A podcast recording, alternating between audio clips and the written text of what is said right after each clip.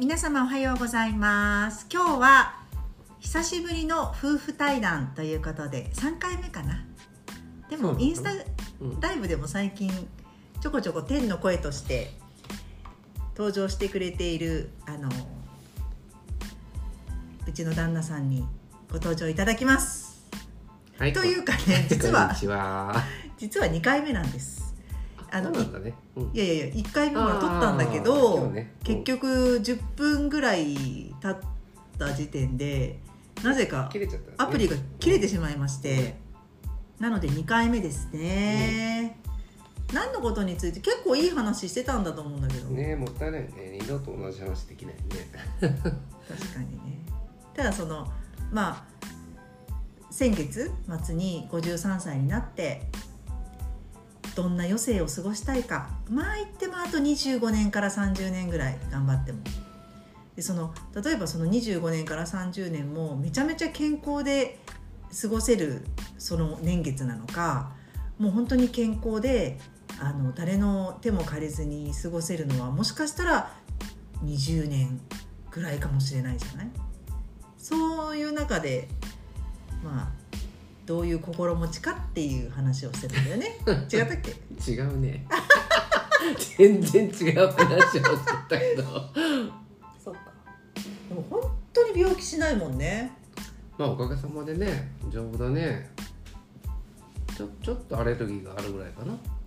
うんあってもお酒もタバコも吸うし飲むしだってほらこの間話してたよね。あの風邪で寝込んだ時ってあったっけ？っていう話があってさ。あこの15年間の間にね。結婚で15年だから。でうん、思い出してみると最後に風邪で寝込んだのって多分小学生とかだと思うんだよね。え？でそれともう一回あのあなたと知り合った20代の時？でもそれは、うん。いや20代じゃないよ全然。30代。全然ハビオだから。全然40代なんだけ40ど。代かあうん。40代はないね。数がいなかったから。30代後半なんだけど、うん。あれあれも何だったら二日酔いだったって言ってたじゃん、うん。その後。うん。だから小学校以来？ないと思う。え社会人になってないんだ。ないないない。一回もないそんなの。まあ、二日酔いはあるけあれど普通とかももある。全然ある。全然ありますよすごいよね。なんだろうね。ご両親ともにまあ健康でいらっしゃるけれども。これは分かんないね。俺もね。よく分かんない。うん。まあほら病は気からんみたいなので言った時に気の持ちようって言った時に精神力は結構ある方だったとは思うんだけど手前味噌で恐縮なんですけども。まあそれでもなんか丈夫だなとは思う自分でも。その病は気からっていうのはお母さんの口癖だったとか？いや全然ないね。あもうそれは自分でうん。そう思ってたんだ。うんうーん。まあただ4年前ぐらいに1回大きな手術を実は主人はしてまして悪性の腫瘍ではないんだけれども、まあ、結構大きな腫瘍を取ったんででも回復手術じゃなかったんだっけ？あれは腹腔鏡いや回復ではなかったね。一応穴開けたんだけど結構大きかったからっていうことで、まあ、30代の後半の時にも人間ドックで見つかっててさうんその時も精密検査して良性だったからあのすぐ取る必要はないですけどもって言われてたんだけどちょっと大きくなってきたから取りまと今若いうちに取った方がいいかもしれませんねっていうことでまあ取ったっていうねそのぐらいだよね。感じでしたね。うんだから先日も私が風邪をひいちゃって倒れて息子2人がインフルになったんだけど結局主人は全然何ともなくってまあ一番うつったら困るなっていう人だったんでねこっちもヒヤヒヤしたんだけど全然大丈夫だったね。まあ私もインフルならなかったしね。うんうんううん。ん。なんだろうね健康でいることってでも気だけじゃなくない？あそうだからね何かあるんだと思うんだけどそれが何かって言われても分かんないけどね。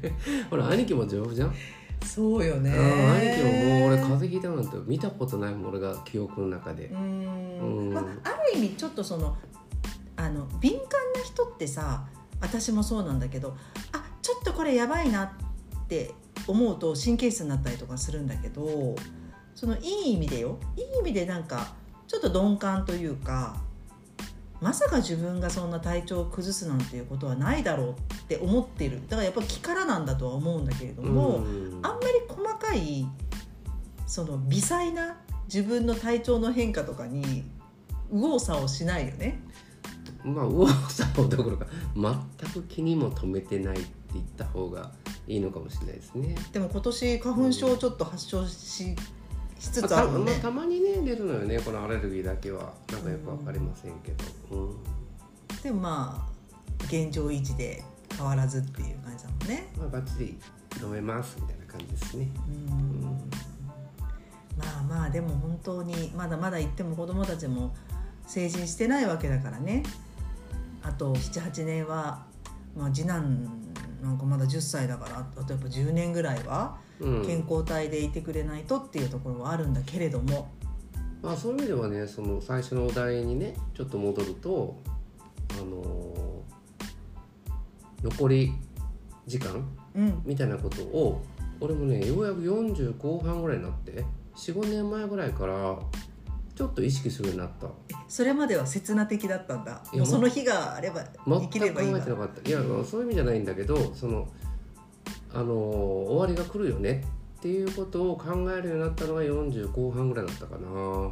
でもその手術受けたのがちょうどそのぐらいじゃない？まああの頃だったのかもしれないね。うん。うん。なんかもうあピンピンしてるのってあと何年だろう。あだだとした時にどうするべきだろうみたいなことを自分の中で珍しくこう自問自答というか内省をね。うん。まあこれあなたの意見もあったと思うのね。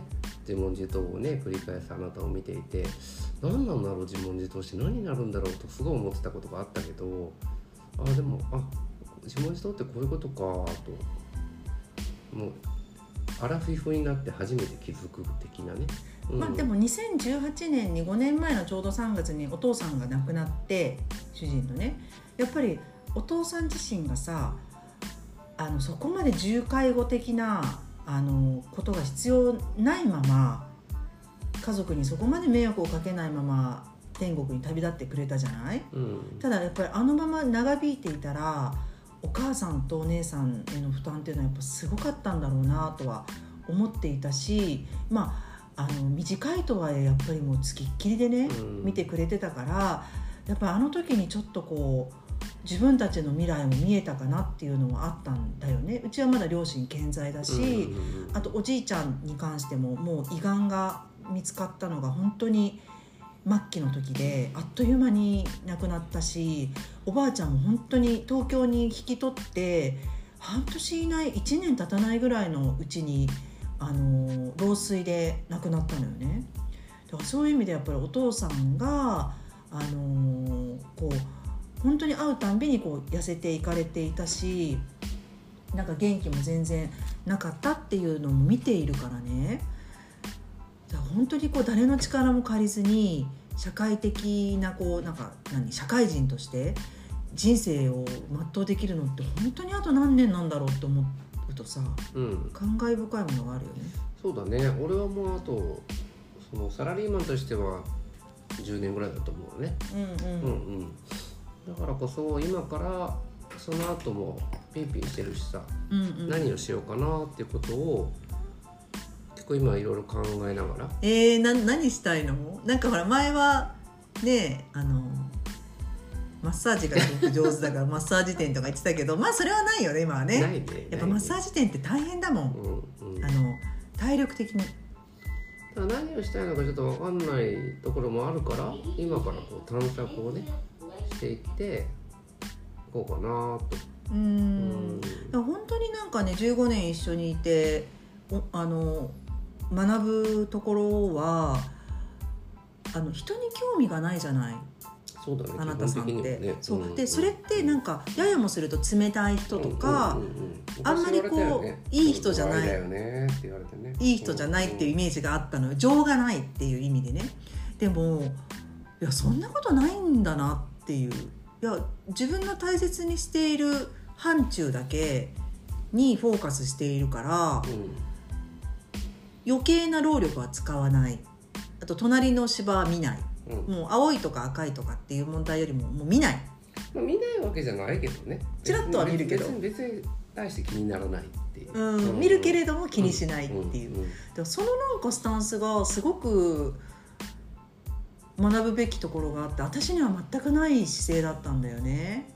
で今はそんなことないんですあ今はもう全然あのうんないです、そうだよね。もう自分と自分の好きな人、うん。愛と信頼を持ってる人のことだけしか考えてないからあの正直もうその外の人たちのことはもうい言い方あれだけれどももう私の及ぶべきところではないってことだったんだけど、昔はやっぱりそれができなくって、うん。とにかく人間関係でもトラブルが多かったしなんであの人はこうしてくれないんだろう私がこうしてるのにとかね。ポカーンとしてたもんね。だからさすごく興味があるのがその万人から受けたいじゃないけど万人にも好かれたいみたいななんか欲求がきっとあったのかなと今から想像するんだけどもそれが今はまた自分の好きな人自分の信頼できる人たちから好かれてたられば心地よいみたいな。ところの転換期ってどんなどんどんな機会だったの？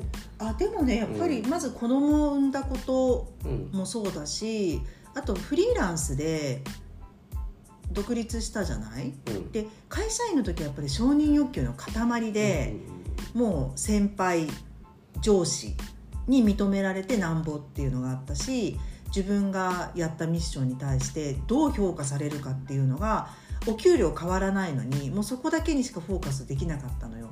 でも今ってもうそんなこと言ってられなくってとにかくあの動かないと結果が出ないしマネタイズできないっていうところがあるからあの人からの評価なんていうのはちょっと気にしていられないというか、うんただそのやっぱり愛と信頼を持って接してくれるし人とだけ育んでいけばいいなっていうふうに方向転換できたのっていうのはまあやっぱり子育てが私本当に辛くって。ありがとうね。やっぱりなんかそのいや辛くってって世の中の人はみんなやってることなんだけれども私はなんかやっぱりもうあの仕事も100%子育ても100%全然できる器じゃないのにそれを目指してたのよ。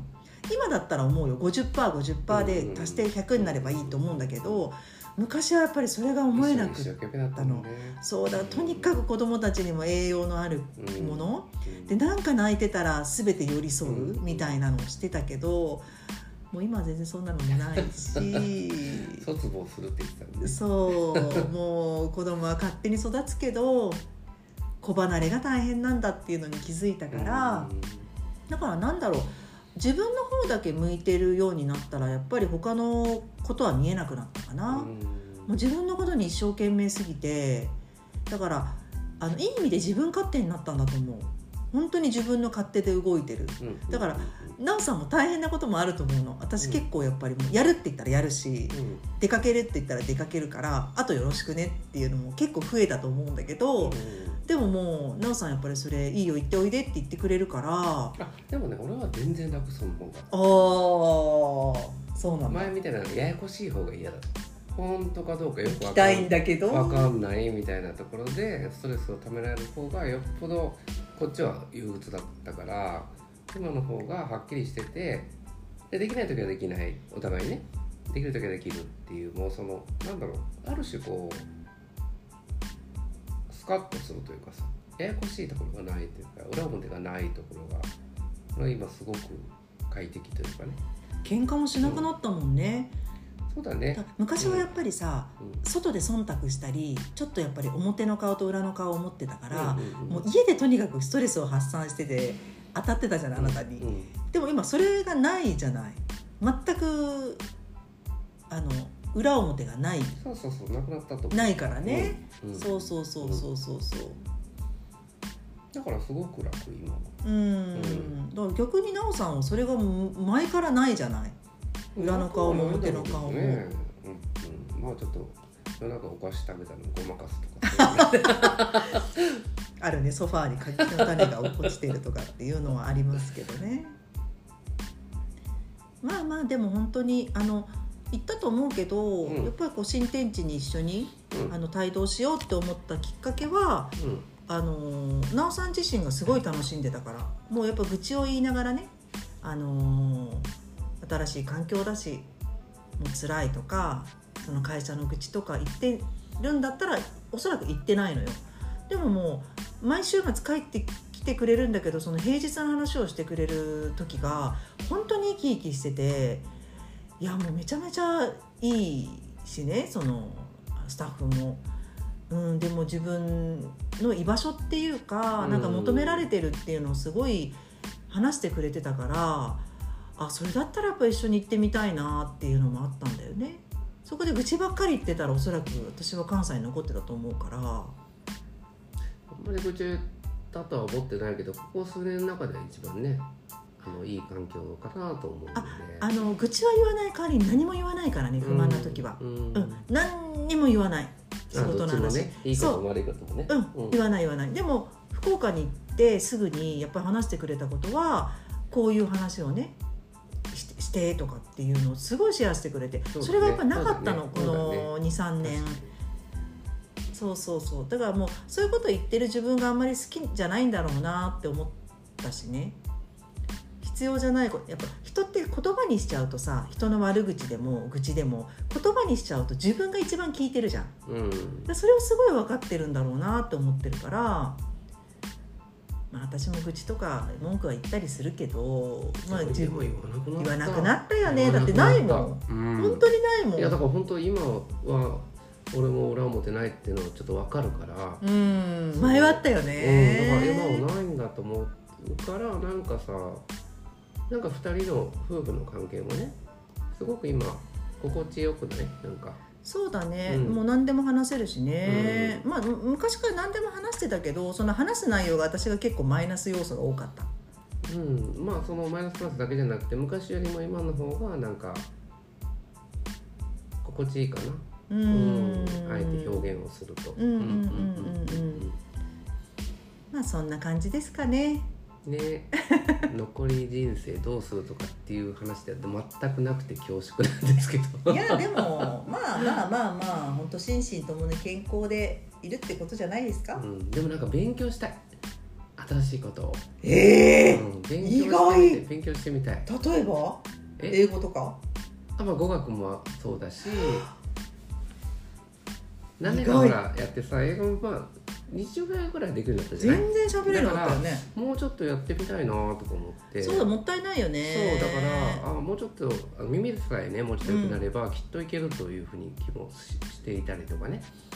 あなんか今までなかったところもしくは今まで強かったところ別にこだわってるわけじゃないんだけどもうちょっとこう学んであの死ぬまで学ぶ学ぶじゃないけど。資格を取りたいとかそういういやことそんなんですそんな資格なんで俺もあのクソだから。資格あごめんね。言い方悪いけど資格とかっていうことにそんな意味意義を感じていなくって。